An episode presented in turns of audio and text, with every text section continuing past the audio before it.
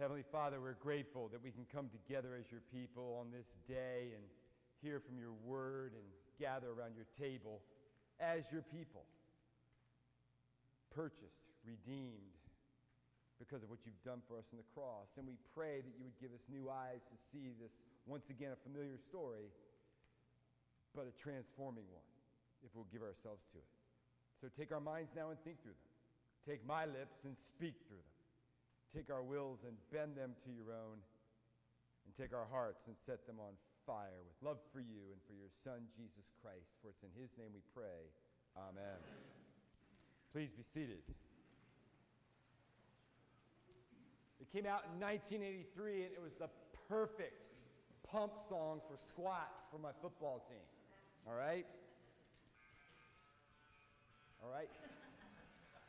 John Mellencamp, he changed his name to Cougar because Mellencamp wasn't cool. He changed it later back to Mellencamp because Mellencamp is kind of cool. All right? And so you got all these kids in four stations doing squats to this song. You know, it's great. It's pumping them up. These guys are working hard.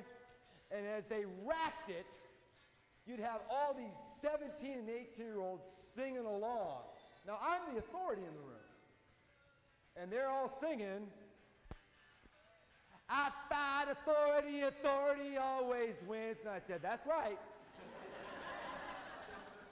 I fight authority, authority always wins. I've been doing it since I was a kid, but I always come out grinning. I fight authority, and authority always wins. And the, the, the video is kind of hilarious because Mellencamp's, you know, dressed like a rocker, and this boxer is pummeling him the whole time because he's fighting authority, and authority always wins. I share that with you because this text today is all about the authority of our King Jesus in his kingdom. Remember, two weeks ago, the kingdom of heaven is here. Turn around and believe the good news. That's the message that he and now four disciples are going to carry to the world going forward. And yet we live in a world, sadly, which doesn't recognize that authority. And it's worse today than it was in 1983. You know, you hear these phrases, oh, you do you. Not in God's kingdom. We live under authority, and I do it as Christ would have me live his life, because under his banner, I have perfect freedom. Right? And so, with that ringing in our hearts, I invite you to turn with me in your Bibles to the back of the bulletin, uh, where the passage on your device, because we're going to see some profound teachings in Jesus today. Because when Jesus preached, it was one with authority and is with passion. Jesus' passion fired his message. So intense was his feeling that he wept over the impenitent city of Jerusalem. Because Jesus was never boring.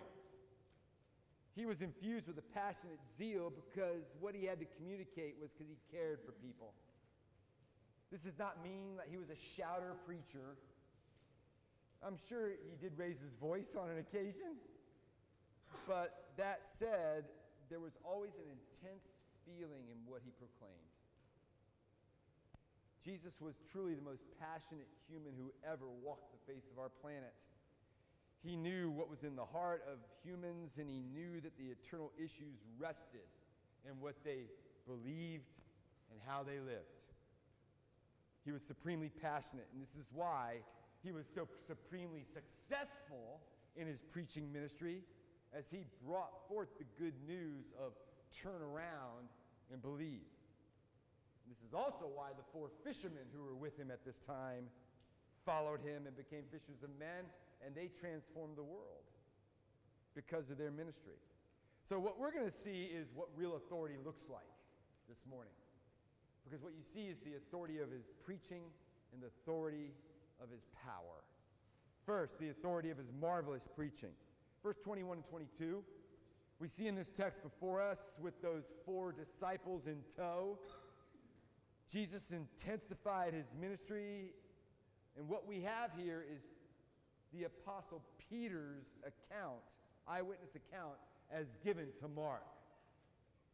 And they went into Capernaum, and immediately on the Sabbath he entered the synagogue and was teaching, and they were astonished at his teaching, for he taught them as one who had authority and not as the scribes. Capernaum was a small town on the northwest shore of the Sea of Galilee, about two miles from where the Jordan entered into the lake. If you were to visit Capernaum today, you would notice ancient ruins of a synagogue, second century synagogue, that was built probably on the synagogue that's referred to here in Mark. Whatever the case, the congregation in Jesus was made up like normal folk, just like we are fishermen, merchants, craftsmen, educated, less educated, laborers, and there's such, and all the women. They participated in the praises, the readings, the blessings, the prayers, the singing. And they eagerly awaited this day the preaching from the law and the prophets that this Nazarene guy who had caused such a commotion in the countryside. And they were not disappointed. Verse 22 they were astonished at his teaching. That word astonished is literally translated to strike with panic or shock. It means it blew them away, literally. Barclay renders that they're preaching, they were left thunderstruck. Jesus' preaching carried a powerful punch. He was so real, so true, so utterly, passionately sincere. But as important as those factors were, the responsibility for his success in preaching was his word. For he taught them as one who had authority and not as the scribes. The scribes, who were largely Pharisees, they were in bondage to the quotation marks. Rabbi Hillel says this. Rabbi Gamaliel says this. Rabbi Eliezer says this. It was all secondhand theology, it was not unique. And such preaching becomes petty, legalistic, no spontaneity, and absolutely no joy whatsoever. But when Jesus spoke, it was the very opposite. There were no quotation marks. You know Jesus style. He would say, You heard it said, but I say. He proclaimed God's word. He didn't talk about God's word. He was God's word embodied, teaching God's word to the people. It was clear, succinct, as all the great preachers have been and ever will be. He did not say, I'm the eschatological manifestation of the ground of your being. no. The great preacher Harry Ironside one time was shaking hands out the door after the congregation was leaving his church. And Ironside replied, he, he the man said, I, I, uh, how did you feel about, what did you think about the service? And the guy said, oh, I love the service. What'd you think of the preacher and the sermon? He goes, I don't think you're a very good preacher. He said, Well, what, what about my preaching brought you to that conclusion? He said, I understood everything.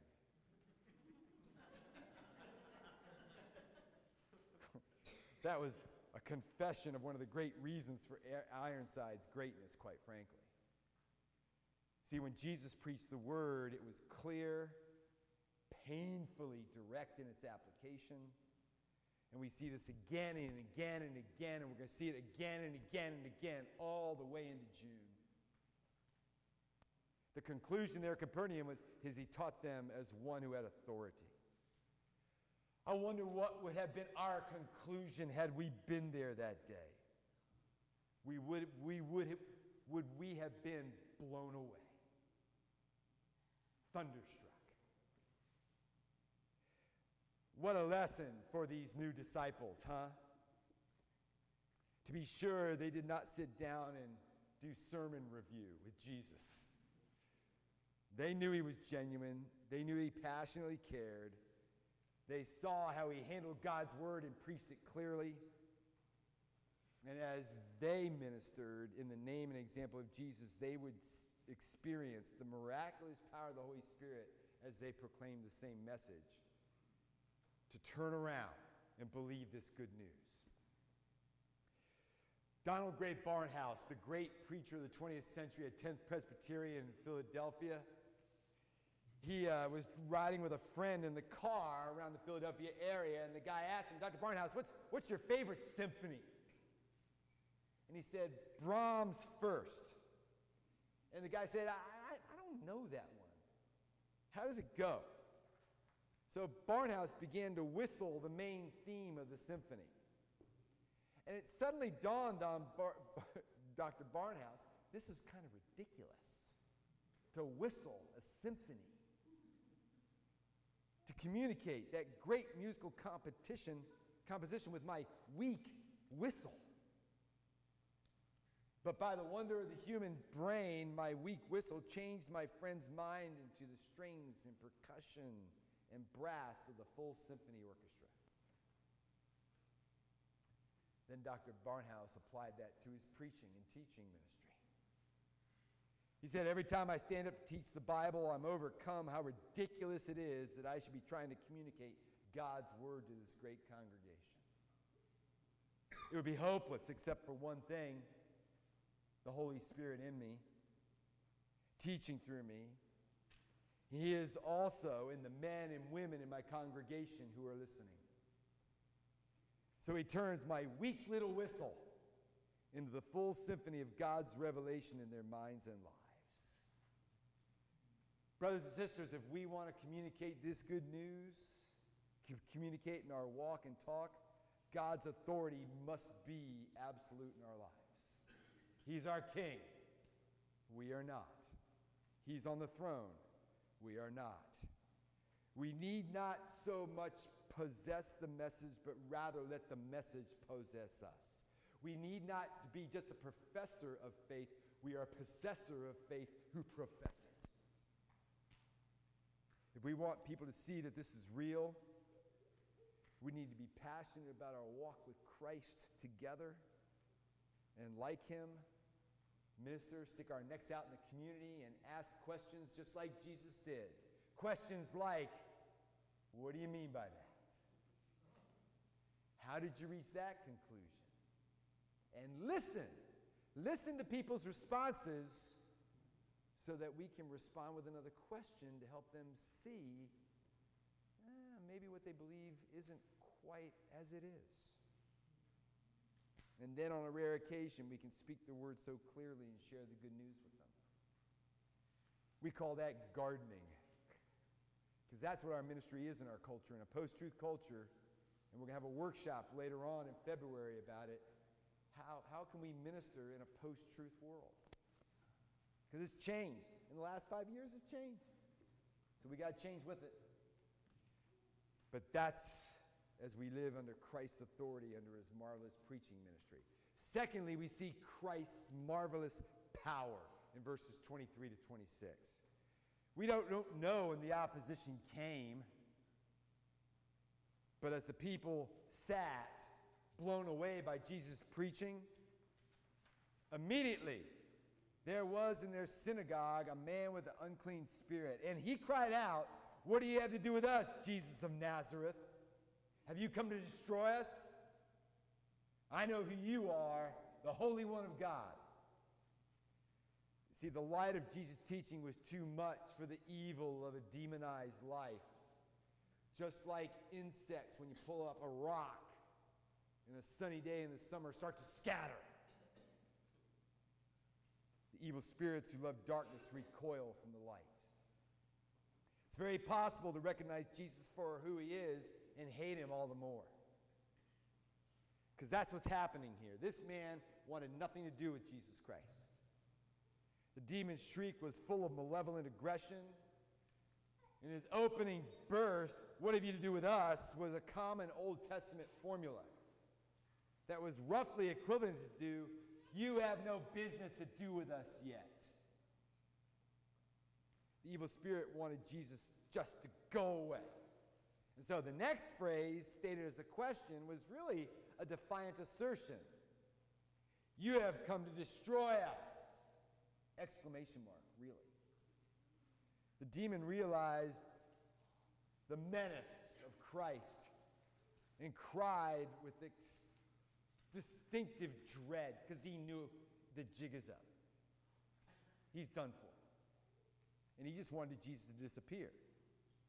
So he makes one last cry I know who you are, the Holy One of God, because in the ancient world, the idea was widespread at that time. The exact knowledge of another's name brought mastery and control over him. This was an ill informed attempt to control Christ. From this encounter, we know without a doubt that whatever authority of Christ, the Son of God, is invoked in preaching or teaching, there will always be a violent confrontation with evil spirits who possess men's souls and rule their lives. There will always be some who object, who oppose. This is what Billy Graham experienced. This is what Greg Laurie, who continues to preach the, around the world, experience. As long as they lift Jesus Christ high, the foul creatures under the stones don't like to be disturbed. I especially want us to see that this man was completely under the sway of evil, brothers and sisters. His personality had been damaged to the point that the demonic spirit usurped the core of his being, the core of his self, even his, utilized his voice, because Satan always tries to imitate God. Christ came to earth in human flesh, but now dwells within us as we have trusted in him. And Satan fabricates incarnations through his spirits. And this man, literally, lost soul, is a kennel for a barrage of evil spirits. He literally was in an unclean spirit in the Greek. Verse 23. The, the moral nature of the unclean spirit with his was awful.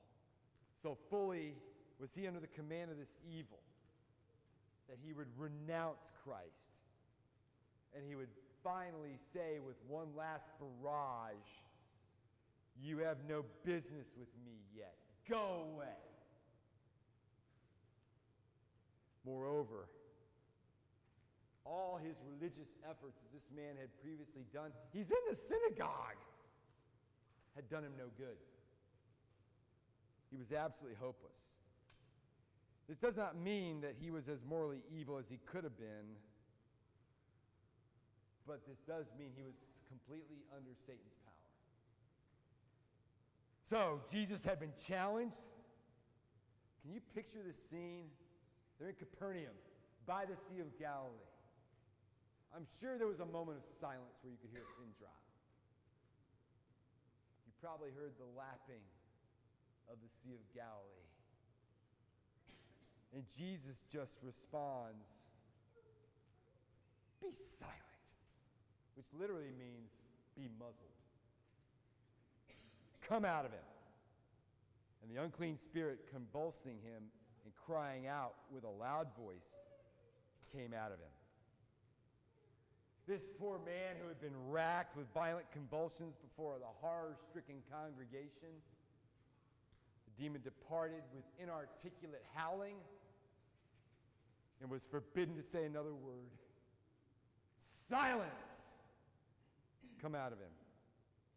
And now this man arose to a life of wholeness, joy, and peace. You see, friends, there's hope for the worst of us. You or someone you know may have the hardest of heart in our land, but there's no such person or individual who's a God forsaken person. To you and everyone else, that heart may feel impenetrable, irredeemable, and impossible. But chances are the hardest heart that you know is a very religious heart. They just don't know it. They may have the proudest will, bloodied, unbowed, unbroken, condemned.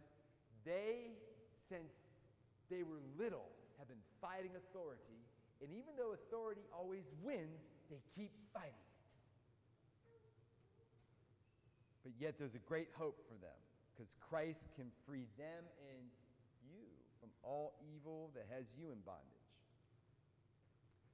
What we learn from Christ's action is that his gospel of love and power is for everyone, from the best of us to the worst of us. Do you think yourself least likely to be the one who changes? Know this Jesus rejoices to change your life with a word. And he will if you come to him. Will you? The text considered in this chapter shows four new disciples that are fishermen, that are now fishers of men, under the authority of Christ.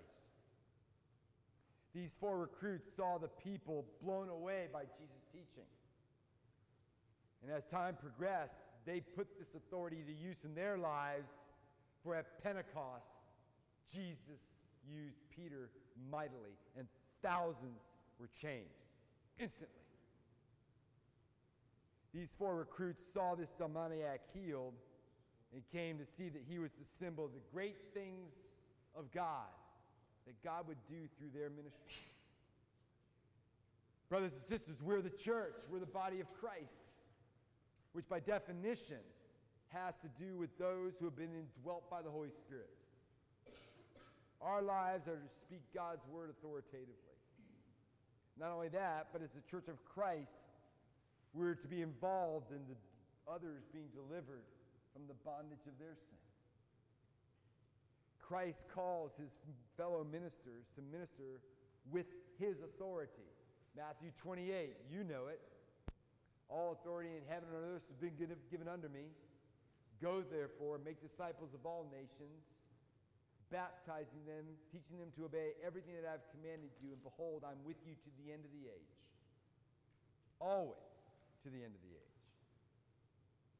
And not only that, we're to proclaim and we are to pray over the sick. Last week, our brother Joe shared, I think God just got tired of hearing us pray for him and said, All right, I'll heal him. Here he is. My friends, God hears our prayers. And through his body,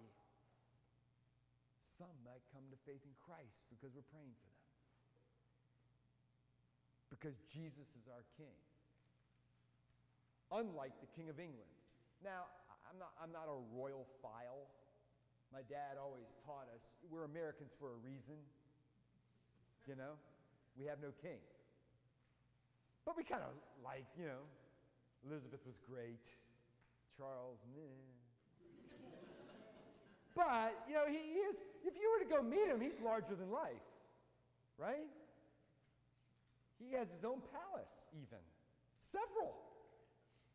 But there's one problem he has no power, he has no say in Parliament. He can't veto any legislation. His position in the country is one of figurehead and courtesy. What England does to the king many in the church do to Christ. We give him verbal recognition. We encase him in a beautiful palace called the church. We got people coming to pay him homage, but when it comes to our decision making, we don't need him. We got this. We acknowledge his position without giving the credit for the power that accompanies it. May it not be so with us. The whole Gospel of Mark is laying out that the kingdom has come. Turn around, believe the good news, follow him, And let's follow him under his authority so that we might see mighty works done in our lives and through our lives together as his people. Let's pray. Heavenly Father, we thank you for that authority which Christ gives his people. And that you, Lord, love us with this everlasting love. And if there be any one of us who have not relinquished full authority, I pray that we would hand it over. Just give it to you, Lord, so that we might walk in the perfect freedom of such a life brings as your people. Lord, we're your adopted children. May we live under that authority so that you might be glorified in our lives and a great encouragement to one another as we do so. For in Jesus' name we pray. Amen.